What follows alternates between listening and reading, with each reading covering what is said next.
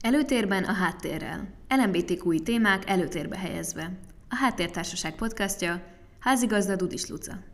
Mai vendégeim Gyémánt Ági, az LMBTQI személyek szülei és hozzátartozói csoport alapítója, és Bálint Eszter, a Háttértársaság lelkiegészség programjának vezetője. Köszönöm, hogy elfogadtátok a meghívást, és velünk tartotok ma. Szia, Luca! Köszönöm, hogy meghívtatok. Mesélnél nekünk egy kicsit a csoportról? Hogyan jött létre, mikor jött létre, mivel foglalkoztok? 2016 őszén hoztam létre a csoportot. Az volt az érzésem, hogy nincs hova fordulni azoknak a szülőknek és családtagoknak, akik nehezen dolgozzák föl azt, hogy a gyerekük előbújt és leszbikus, meleg, illetve transznemű, és szeretne ezzel előbújni, és, és ezt a dolgot elmondani és ezért aztán csináltam egy Facebook csoportot, most már 700 fölött vagyunk, Persze nem csak szülők, hanem gyerekek is, mert a gyerekeken keresztül tudjuk elérni a szülőket is. 2016 óta milyen programokat csináltatok, milyen aktivitásotok van, mi az a fő profil, amit képviseltek? Azért hoztuk létre, még ezt hozzátenném, hogy segítsük egymást, hogy segítsünk azoknak a szülőknek, akiknek nehéz feldolgozni ezt a dolgot, hogy módszereket arra például, hogy hogyan bújjon elő egy szülő, mert hát nekik is elő kell bújni a környezetben, a családtagoknak, és hogy, hogy módszereket arra, hogy, hogy, hogy hogyan tegyék ezt hogy hogyan érzékenyítsék a környezetet. Tehát 2016 őszén létrehoztam ezt a csoportot, és 2017-ben már részt vettünk a Pride-on, akkor mondtam én egy beszédet is, és abban az évben tartottuk meg az első családi napot is, az első ilyen szülői találkozót a, a Pride ideje alatt a Pride első napján. Ez még nem a háttértársaság segítségével történt, hanem ezt így saját szervezésben, a Bálintházban rendeztük meg. Rengetegen voltak, ahhoz képest, hogy egy nagyon pici kis szobát igényeltünk akkor, és aztán át kellett menni a legnagyobb terembe, mert olyan sokan jöttünk össze, pedig óriási hőség volt. Aztán a következő évben már ilyen kis elektromos autókat is rendeltünk, hogy azok, akik nehezen mozognak, azok a szülők is tudjanak velünk jönni. De hát azért közte történt más is. Részt vettünk az LMBTQI filmfesztiválon is, azon kívül az előbújás napján, október 11-én is szoktunk szervezni, vagy magunk szervezünk, vagy valamilyen programhoz kapcsolódunk.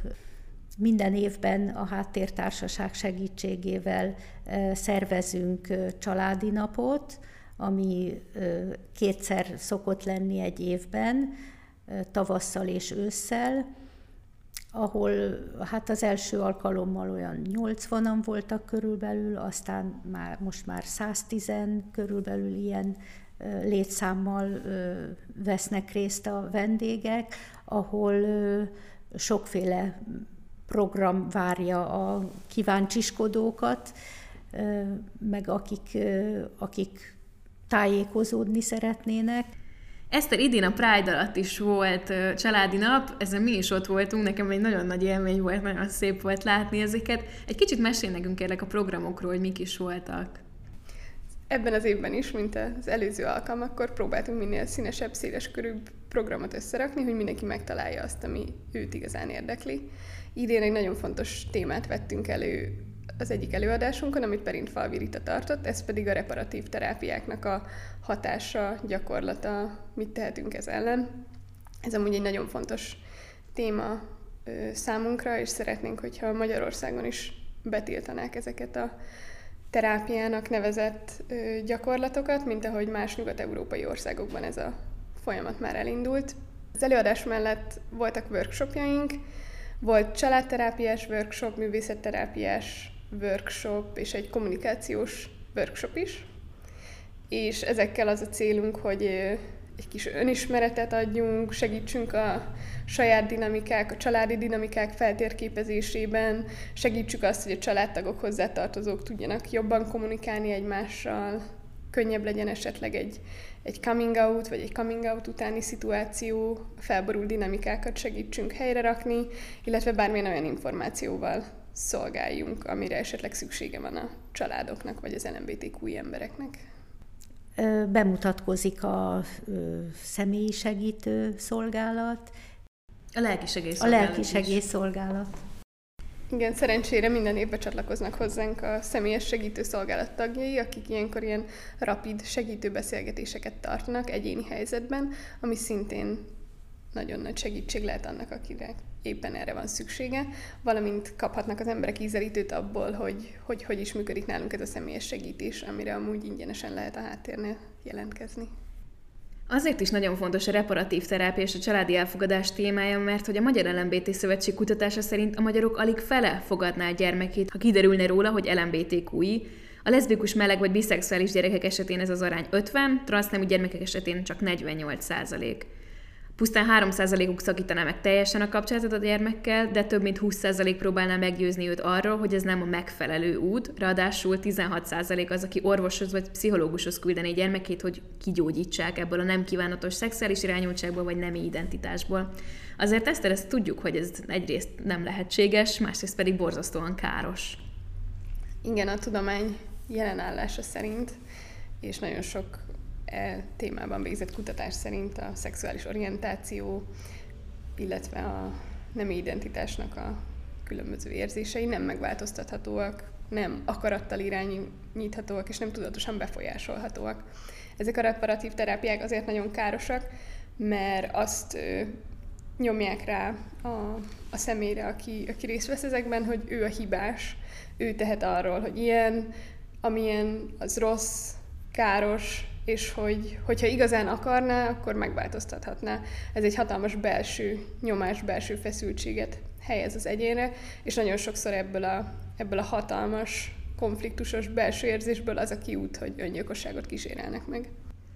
Főleg azért, mert a kutatások szerint a legtöbb reparatív terápiának alávetett személy az kiskorú, de legalábbis 24 év alatt, akik azért még jobban ki vannak téve egyrészt a, a hozzátartozóiknak a a, hogy tőlük függenek esetleg, vagy akkor, hogyha beadják őket ugye ilyen reparatív terápiára, akkor esetleg nincs is arra lehetőségük, hogy, hogy ebből kiszálljanak. Németország most jutotta be, de csak a kiskorúaknak a reparatív terápiát, hiszen a nagykorúak már a saját döntésből elvileg dönthetnek úgy, hogy alávetik magukat ennek.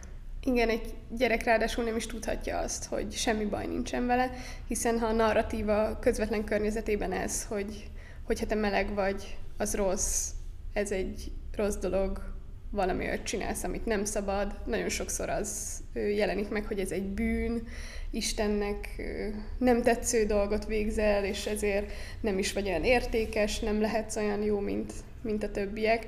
És azért, ha belegondolunk, hogy egy gyerek folyamatosan ezt hallja, főleg egy olyan érzékeny időszakban, amikor az önértékelés, az identitás, az önszeretet, önelfogadás kialakul, ezek az üzenetek nagyon-nagyon károsak, amiket aztán később sok-sok év munkája, önismereti munkája, terápiás munkája helyre tenni valakiben. Ági, szerintem ezért is nagyon fontos az a munka, amit ti csináltok, hiszen valamilyen szinten ez egy önsegítő csoport is, de, de azt gondolom, hogy az a munka, amit végeztek, az, hogy, hogy a társadalom, a távolabbi családtagok másoknak az érzékenyítését így, így magatokra veszitek azért, hogy a gyerekeknek vagy a hozzátartozóknak könnyebb legyen, szerintem ez nagyon-nagyon szép. Igen, hát a szülői elfogadás a legfontosabb. A szülő áll a gyerekhez a legközelebb, hogyha ő nem fogadja el ezt a helyzetet, akkor a gyerek hogyan várja el, hogy a tágabb környezete elfogadja. Ezért, hogyha a szülőnek van tudása erről, akkor jobban el tudja fogadni, és és hogyha a környezetében azt mutatja, hogy ő neki ez rendben van, akkor a környezet is könnyebben fogja elfogadni ezt a dolgot, és hát ezért fontos az, hogy hogy a szülőket támogassuk ebben, hogy tudjunk neki ismeretet adni arra, hogy hogyan tudja ezt feldolgozni. Természetesen hát erre idő kell, hogy a gyerek is feldolgozza önmagában, és, és hogy a szülő is kapjon időt arra, hogy feldolgozza. Tehát ez egy kölcsönös dolog a gyerek és a szülő között. Igen, kutatások szerint pedig a, az LMBTQI serdülők nagyon rizikós csoportnak számítanak a mindenféle mentális ö, problémák tekintetében, szorongásos zavarok, depresszív tünetek, öngyilkossági kísérletek, de a kutatások azt találták, hogy azok a serdülők, akik a családjukban elfogadást tapasztalnak meg, az egy protektív tényező ezekkel a rizikókkal szemben. Tehát azok a, a gyerekek, akik azt élik meg otthon, hogy teljesen rendben vannak, és elfogadják őket úgy, ahogy vannak, ők sokkal kisebb mértékben lesznek ezeknek kitéve. Amikor én először találkoztam a támogató szülők csoportjával, ez a 2018-as Pride-on volt, az ölelőpont, és teljesen bennem él az, amikor, amikor először megpillantottalak titeket, és a kezetekben voltak azok a táblák, hogy gyere anya, megölel, nem emlékszem a többire, de emlékszem, hogy, hogy én minden évben viszek kamerát, és akkor szoktam fotózni, és, és azok voltak az idei év, meg az azutáni évnek is a kedvenc képem, mert egyszerűen annyira megható volt látni, hogy, hogy az a, tényleg az az elfogadás és a szeretet, és amikor oda mentek a, a főleg a fiatalabb prájdozók, és tényleg kértek egy ölelést, és, és megpuszítátok őket, és, és megöleltétek őket, és, és egyszerűen az valami hihetetlen volt, hogy ez egy olyan kapcsolódási pont tud lenni, és azt hiszem, hogy ez egy nagyon gyógyító érzés az LMBTQI fiataloknak, hogy, hogy ott van egy szülő, és azt mondja, hogy, hogy igen, én elfogadlak, én szeretlek úgy, ahogyan vagy, szerintem ez nagyon szép.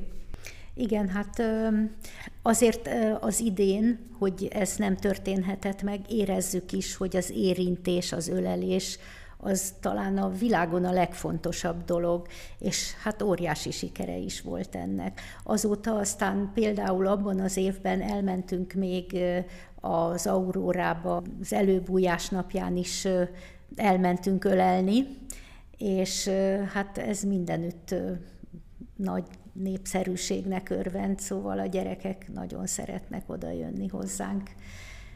Igen, szerintem ott szem nem marad szárazon. Igen. igen. Hát ez nekünk is egyébként szülőknek is nagyon jól esik.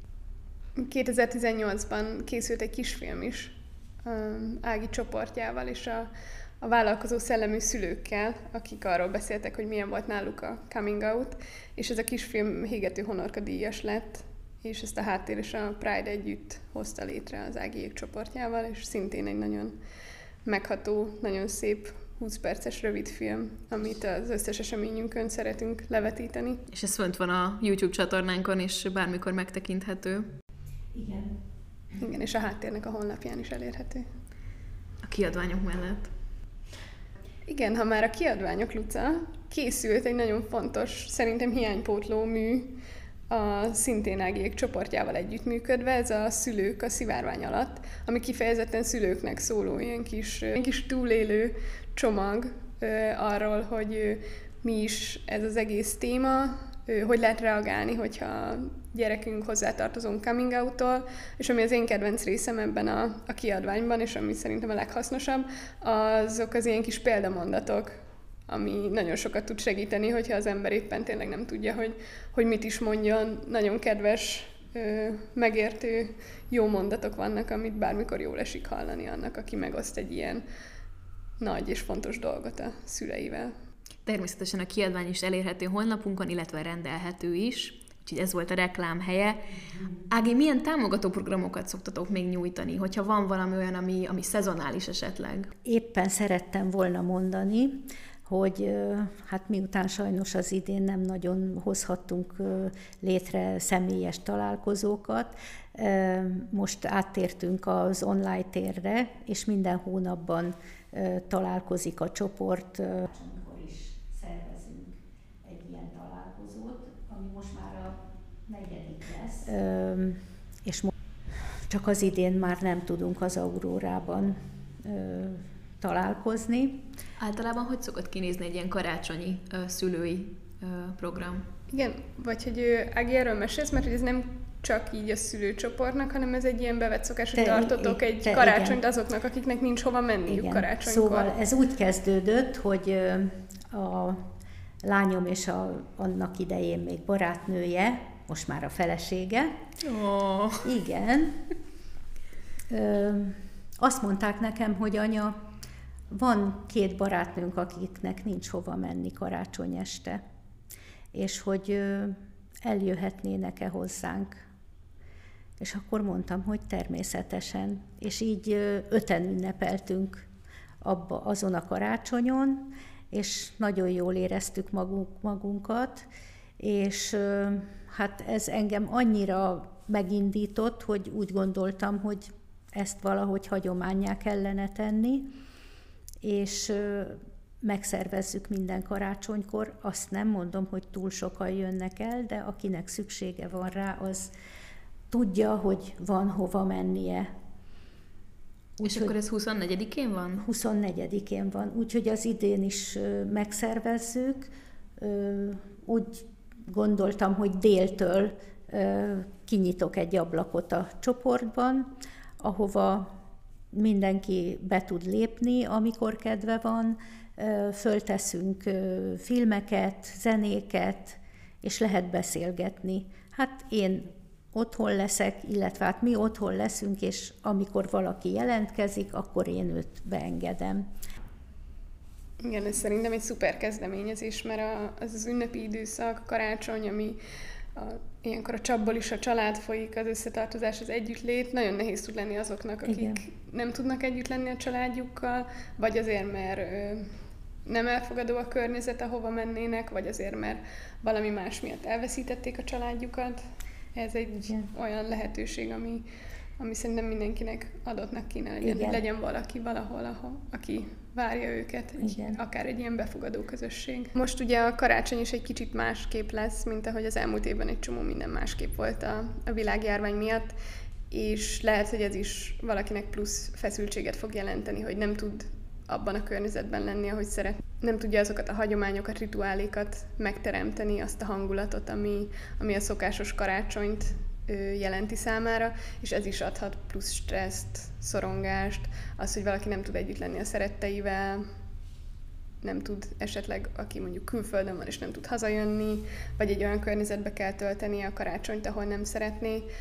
Szóval ezeknek is van olyan negatív pszichés hatása, amivel nehéz lehet megküzdeni. Ebben az esetben is lehet a lelki segít hívni. Nem csak azért lehet nehéz ez az idei karácsony, mert valakinek nem elfogadó közegbe kell hazamennie, hanem azért, mert nem tud az elfogadó közegébe hazamenni. Az borzasztó, mikor azt mondják a gyereknek, hogy te jöhetsz, de a párodat ide ne hozd. Hát akkor ezt nem is mondhatjuk teljes elfogadásnak, nem? Hiszen, hiszen az életének az egyik legfontosabb emberét nem hajlandóak elfogadni. Igen, gyakran történik ez, hogy a, egy ilyen felszínes elfogadás van, vagy egy ilyen kimondott elfogadás van, hogy persze oké, okay, de hogy ne beszéljünk erről, tegyünk úgy, mintha ez, ez nem létezne, és a, a családnak az, hogy valaki elhozza a párját, az egy ilyen olyan dolog, hogy tessék, itt van, amivel ők nem akarnak foglalkozni, és ahogy Luca is mondta, ez nem a, nem a valós elfogadás, ez inkább a dolgoknak a szűnyeg alá. És akkor ott vannak azok is, akik még nem bújtak elő otthon, és úgy kell eltölteniük az ünnepeket, hogy, hogy akár van egy párjuk, akiről nem beszélhetnek, akár egy olyan aspektusa az életüknek, amit így nem említhetnek, nem mernek megemlíteni a családi környezetbe, és azért napokat így eltölteni. Hát igen, és nehéz. akkor azért az ünnepek alatt szokott mindig az a kérdés jönni, hogy és akkor barátod van-e már, mikor hozol haza már egy lányt, ugye mindenki behelyettesíteti, hogy éppenséggel a heteronormativitás hogyan jelenik meg, akkor a, a távolabbi rokonok esetleg elkezdik pedzegetni, de, de azért minden rendben, ugye? És akkor ott jön egy-két ilyen rossz indulatú, vagy hát nem rossz indulatú, de hát egy ilyen azért, hogy próbálnak ki kikacsintani, hogy azért azért lesz majd az a heteropár, aztán, hogyha az embernek éppenséggel nem lesz, vagy hát ö, éppenséggel van párja, aki ugye azonos nemű, akkor, akkor ez rosszul esik, ö, rejtőzködnie kell, nem beszélhet róla, és, és akkor azt hiszem, hogy az, az ünnepek alatti feszültséget az még tovább fokozza. Jön a kérdés, hogy mikor lesz már unoka? Oh, igen, ez klasszikus. Igen, és gyakran azzal is találkozunk, hogy ilyenkor karácsonykor megjelennek azok a rokonok, akikkel amúgy távolabbról, telefonon, néha napján tartjuk a kapcsolatot, és még hogyha egy szűk családi kör tud is a dologról, vagy ott megtörtént a coming out, vagy ott teljesen elfogadott az, hogy valaki hozza a párját, jön az, hogy a a nagymama testvére, a anyáik harmad a tesója megjelenik, és akkor gyakorlatilag így ilyen közös családi coming out is történik, és akkor az egy újabb feszültségforrás, hogy mondjuk az LMBTQ személy úgy gondolja, hogy ez teljesen rendben van, közben a szülők, ahogy mondta Ági is, az hogy ők még nincsenek kész arra, hogy ők maguk is coming out vagy gondoljunk bele abba, hogy, hogy egy transz személy mondjuk éppen egy olyan pontján áll a saját folyamatának, hogy egy új névvel szeretne most már ő ott lenni a családi közösségben, vagy megváltozik külsőre ahhoz képest, ahogy egy évvel ezelőtt Igen. találkoztak, és akkor gyakorlatilag egy kötelező magyarázkodás jön, egy ilyen force, egy erőltetett coming out egy ilyen nagyobb családi eseményen, ami szinte elkerülhetetlen. Akkor talán érdemes ilyenkor felállítani egy haditervet a szülőkkel, vagy a közelebbi hozzátartozókkal, hogy az ilyen ö, események, az ilyen eseményekkor, vagy az ilyen helyzetekben hogyan tudják a, a legmegfelelőbben, a lehető legkönnyebben kezelni, hogy ez mindenki számára komfortos legyen, nem? Igen, hát ezért fontos az, hogy, hogy ezt így a csoportban meg tudjuk beszélni egymás közt, hogy, hogy ezekre azért van, van már, azt nem mondom, hogy recept, mert az sajnos nincs, de, de vannak módszerek, hogy hogyan lehet elkezdeni ezt az előbújást, és akkor ennek is lehet egy folyamata, egy kicsit elhúzni, és akkor egy kicsit könnyebb, a fel lehet készülni rá.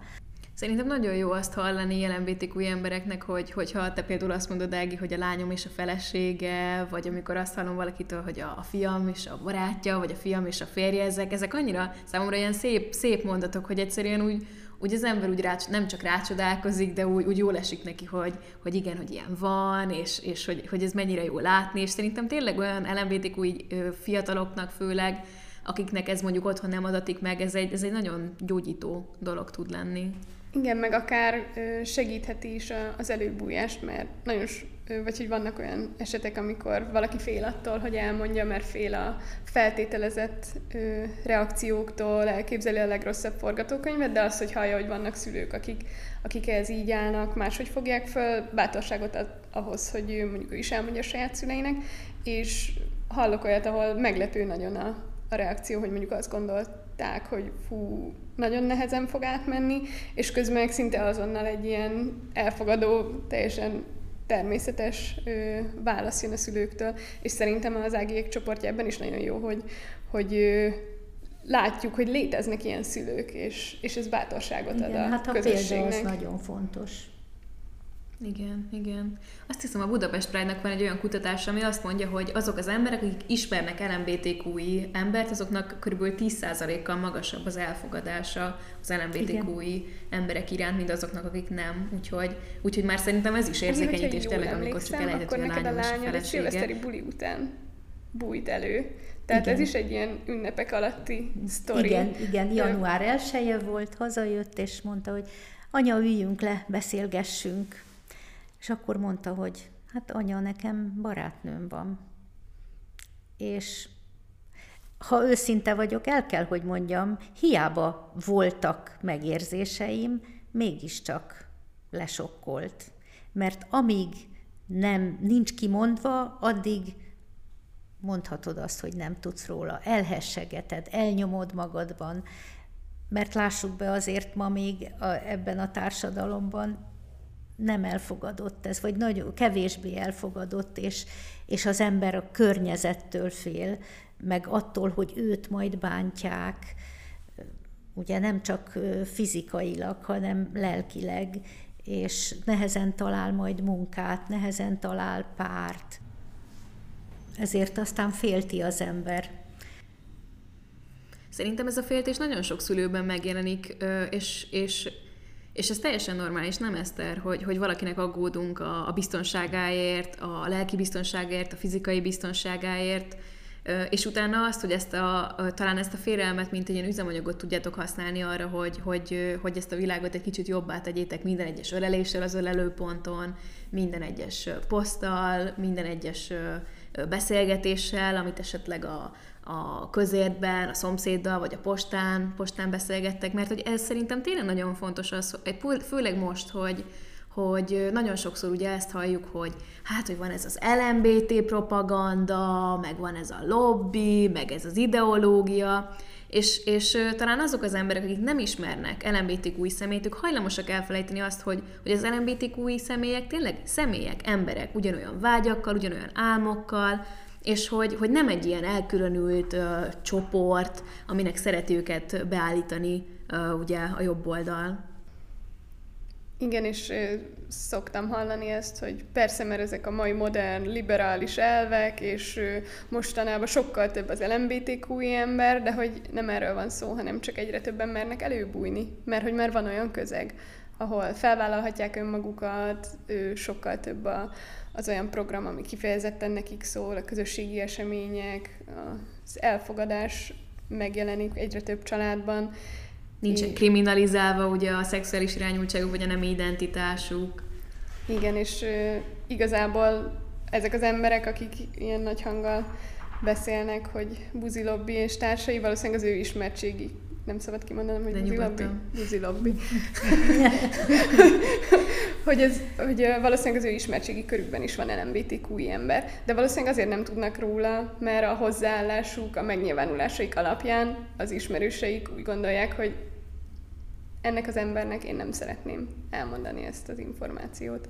És hogy ez a probléma, hogy nem is gondoljuk, hogy ezekkel a megnyilvánulásokkal milyen hatással vagyunk a, a környezetünkre, hogy befolyásoljuk mondjuk akár a saját gyerekeinknek a saját magukkal kapcsolatos megítéléseit. Tehát aki otthon azt hallja, hogy amikről most Luca beszélt, meg aki ezeket a kormány által közmédiában megtalált képet tartja valósnak az LMBTQ emberekről, ott valószínűleg, ha az ő gyereke ő szeretne előbújni, neki sokkal-sokkal nehezebb dolga lesz, mint a, egy olyan családban felnövő gyereknek, ahol ezekről így úgy beszélnek, hogy igen, persze, LMBTQ emberek vannak, és ez teljesen rendben van, és hogy senkivel szemben nem vagyunk előítéletesek, vagy ha egyszerűen csak egy ilyen nyíltság van mindennel kapcsolatban a családban, nincsenek tabu témák, akkor ott egy fiatalnak sokkal könnyebb dolga van ha nem csak ezzel a témával kapcsolatban, hanem gyakorlatilag bármivel kapcsolatban beszélni a, a szüleivel. Igen, hát most pont olvastam egy ilyen posztot az egyik ilyen, LMB, ilyen fiatal LMBT csoportban, hogy, hogy önmagát is utálja. Igen, az internalizált homo vagy transzfóbia. Igen, igen és hogy, hogy ezt, ezt mennyire nem tudják az emberek, hogy milyen rossz érzés lehet ez, amikor az ember saját magától is fél, meg saját magát uh, utálja. Ez borzasztó lehet.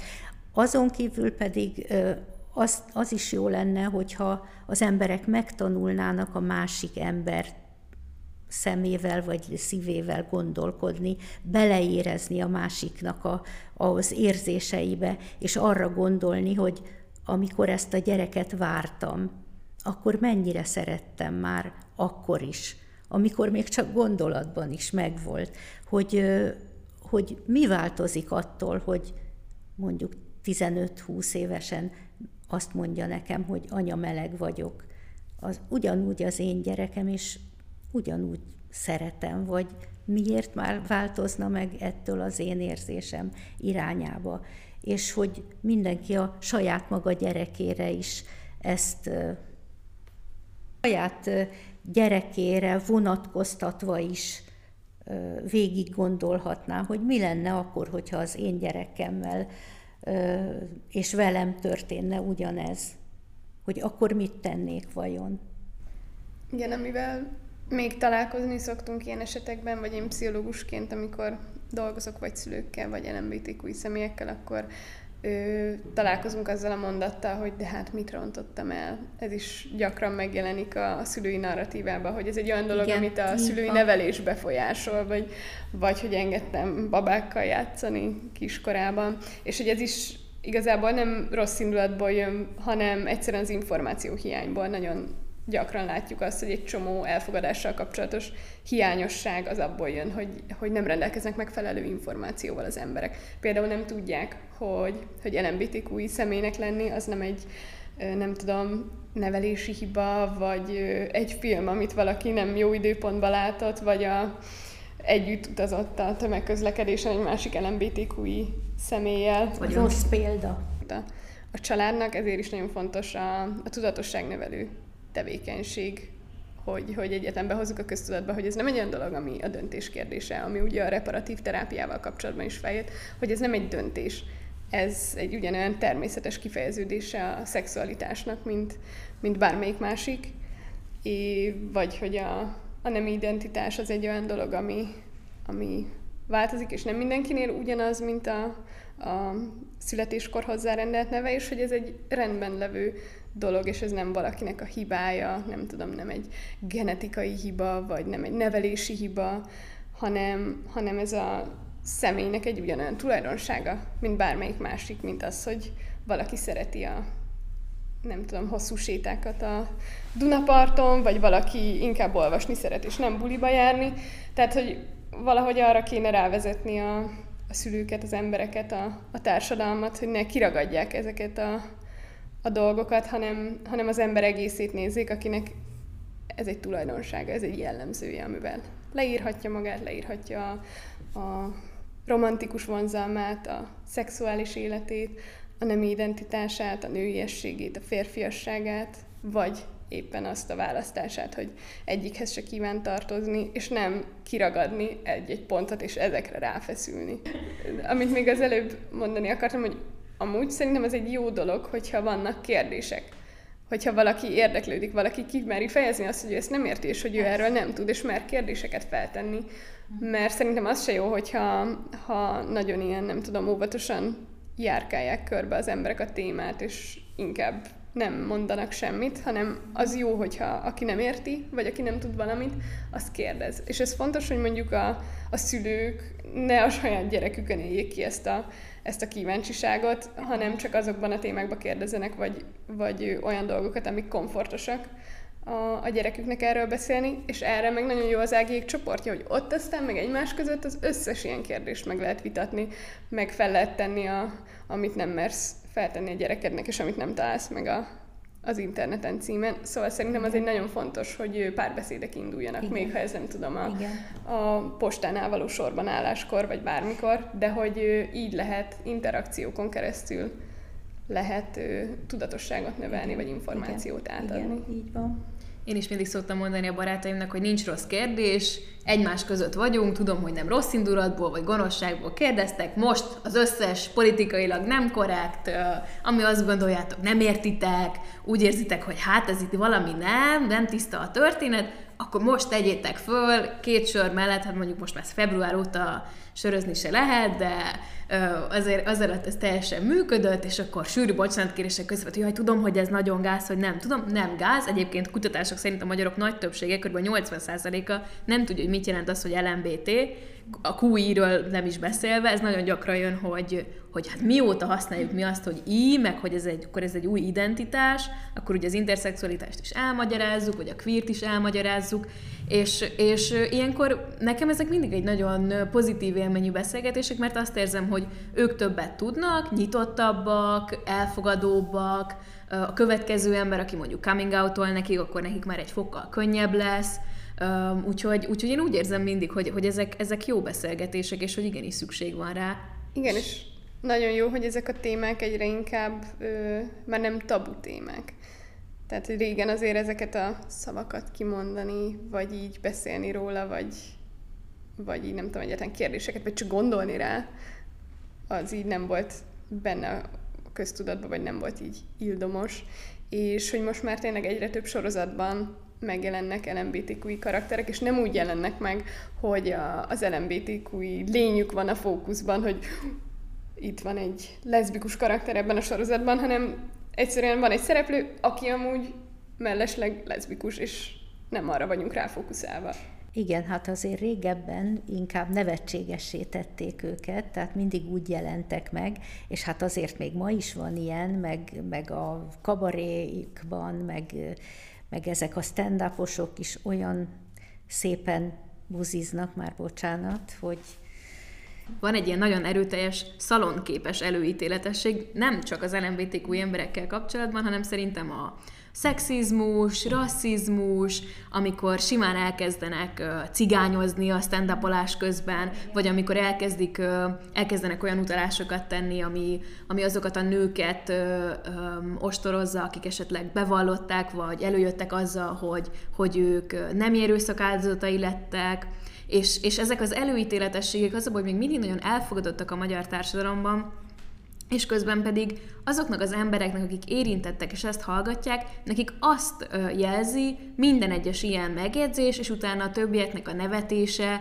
ami ugye hát mint egy ilyen elfogadói bélyeget rányomtunk volna, jó, hát igen, ez rendben van, ezt, ezt lehet mondani, és viccesnek találjuk, és akkor ezek az emberek nagyon egyedül érzik magukat és, és, és akkor nehezebb előbújni, nehezebb elmondani, hogy, hogy valaki zaklatás áldozata volt, hogy valaki LMBTQI, esetleg nehezebben viszi el mondjuk uh, a párját. Igen, és ezek, a, ezek az ilyen előítéletes megnyilvánulások, azok ilyen piramisszerűen épülnek föl, aminek a, az alzatát pont ezek a, a dolgok teszik, hogy ameddig társadalmilag elfogadott az, hogy buzi vicceket mesélünk, viccelődünk ilyen dolgokon, arra sokkal könnyebben rá lehet pakolni a, akár a, nem tudom, gyűlöletbűncselekményeket, gyűlöletbeszédeket, mert hogy van egy ilyen stabil alapja ennek a, az ilyen ö, enyhe, lájtos előítéletességnek, amit így elfogadunk, meg szemet hunyunk felette, pedig aztán erre épül rá az összes többi. Mert hogyha már ez sincs elfogadva, és ez se oké, hogy hogy ilyen megnyilvánulásokat tegyünk, akkor egyértelműen nem oké az összes többi dolog, ami, ami ezután következik. Jó módszer lehet az ilyen előítéles, előítéletes vicceknél, vagy ilyen történeteknél az az, amikor az ember nem érti. És akkor megkér, hogy magyarázza el. És akkor ezek már kevesebben akarják kimondani, főleg társaságban, hogy hát az a vicc, hogy ő meleg, vagy az a vicc, hogy nő, és azért, mert nő, ezért hülye és, és ezt azért már, szóval azt, hogy ezt így kimondjuk, az már nem elfogadott, és akkor nagyon kínos helyzeteket lehet teremteni, ami utána azért elég mély nyomot hagy a mesélőben, hogy hú, hát azért akkor ezt inkább nem, és akkor lehet, hogy utána kétszer meggondolja, hogy mikor mond ilyen vicceket. Ezek az ilyen előítéletes megjegyzések viccesnek szánt ö, hozzászólások akár a családi közegben is megjelenhetnek, és mondjuk egy olyan karácsonyi vacsorát végigülni, ahol valakinek a, az identitásával viccelődnek, vagy így a létezéséből csinálnak gyakorlatilag viccet, az nagyon nagy nyomást és kellemetlen szituációkat szülhet. És hogy ezekre nagyon figyelmesnek kell lenni, hogyha mondjuk a saját környezetünkben, a saját családunkban tapasztaljuk, hogy akár bárki kiállhat a saját LMBTQ rokona mellett.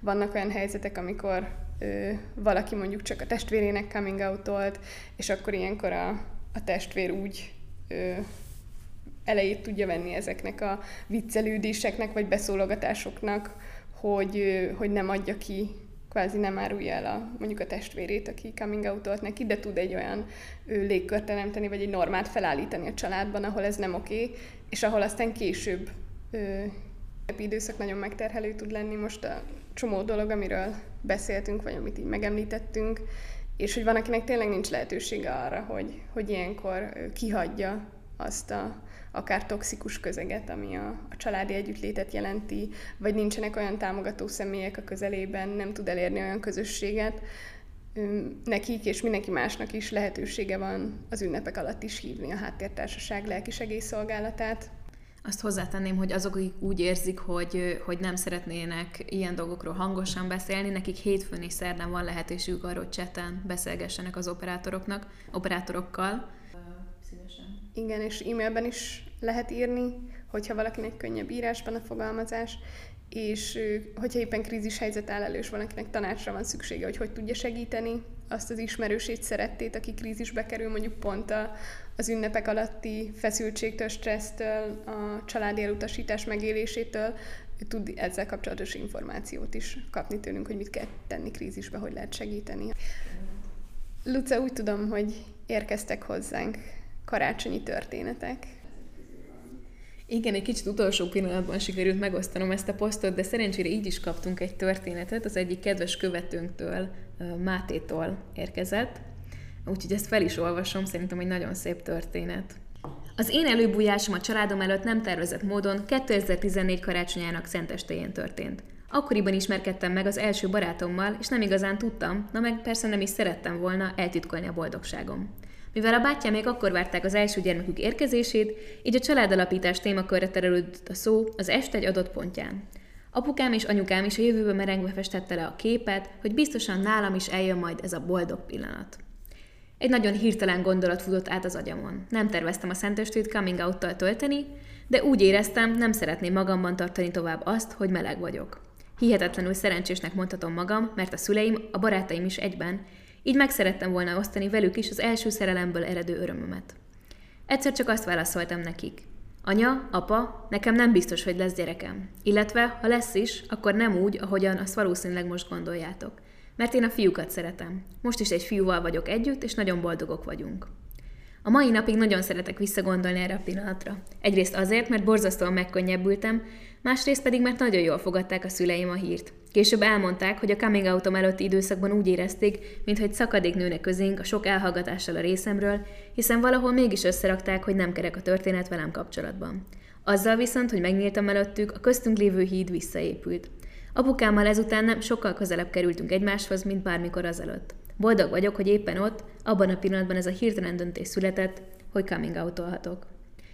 Na és úgy látszik, hogy a karácsonyi időszak a coming out és azok folytatásának időszaka, ugyanis 2017 karácsonyán pedig a jelenlegi páromat mutattam be nekik, ő az első barátom, akiket megismerhettek. Gondolom azóta minden karácsonykor nagyon várják, hogy milyen hasonló ajándékkal rukkolok még elő.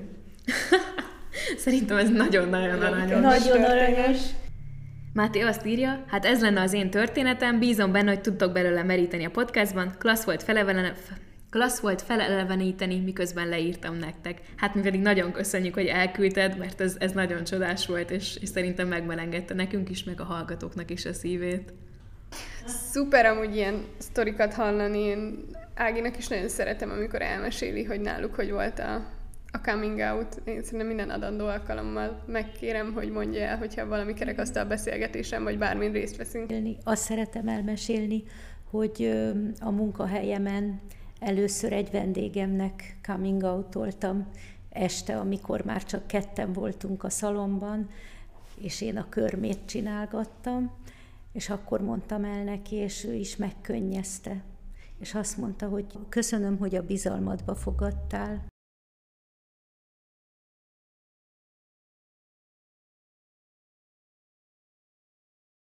Sokszor kérdezik tőlünk, hogy, hogy hát, hogy akkor mi biztos azt akarjuk, hogy, hogy mindenki coming out meg hogy, hogy akkor ez egy, ez egy bevett szokás kellene legyen, hogy a hetero gyerekek is coming out Nekem nincsenek erős érzelmeim ezzel a témával kapcsolatban, és én azt gondolom, hogy nekünk az a hozzáállásunk, hogy mi boldogabb coming out szeretnénk.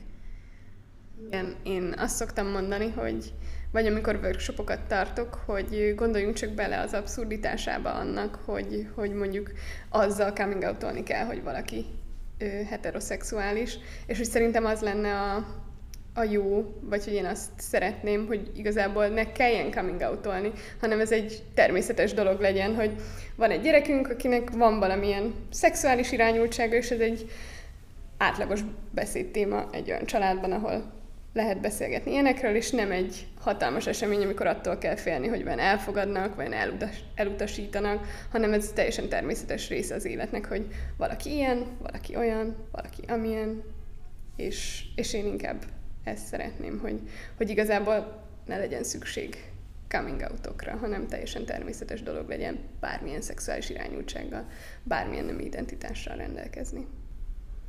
Igen, de hát azért addig, amíg erre szükség van, addig meg azért oda kell arra figyelni, hogy mikor coming out mert hát nem mindig szerencsés. Tehát meg kell várni a megfelelő pillanatot, akkor, hogyha veszélyben érzed magad, akkor ne coming out igen, szerintem ezt szoktuk mondani, hogy, hogy először föl kell mérni a helyzetet, hogy a, hogy a fizikai vagy a lelki biztonsága az illetőnek semmiképp sem sérüljön, nem ezt?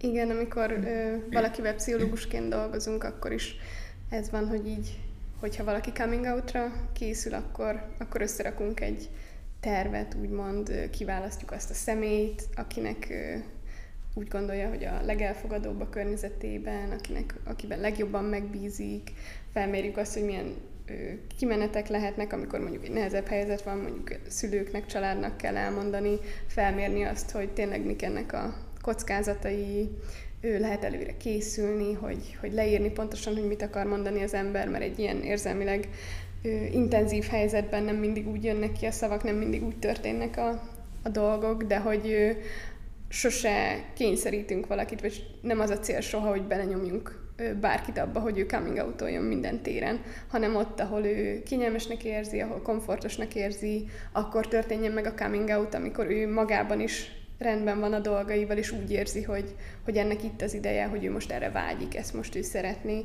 és, és ne egy ilyen kényszer dolog legyen, ne egy kényszer döntés, amivel akár tényleg, hogyha olyan környezetben van, veszélybe is sodorhatja magát. Tehát, hogy nem az a, a boldog coming outok és a biztonságos coming outok a cél, de hogy, hogy ez soha nem, nem kell erőltetni, vagy belenyomni valakit, hanem mindenkinek meg kell hagyni, hogy a saját idejében, a saját módján, a saját ritmusában tegye meg mindezt.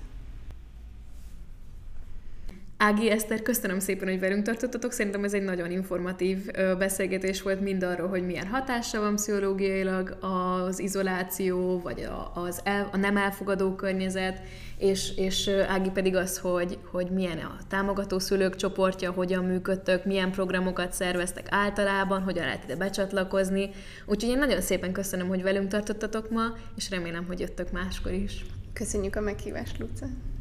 Én köszönöm, hogy mindezeket elmondhattam. Köszönjük, hogy velünk tartottatok, ez az előtérben volt.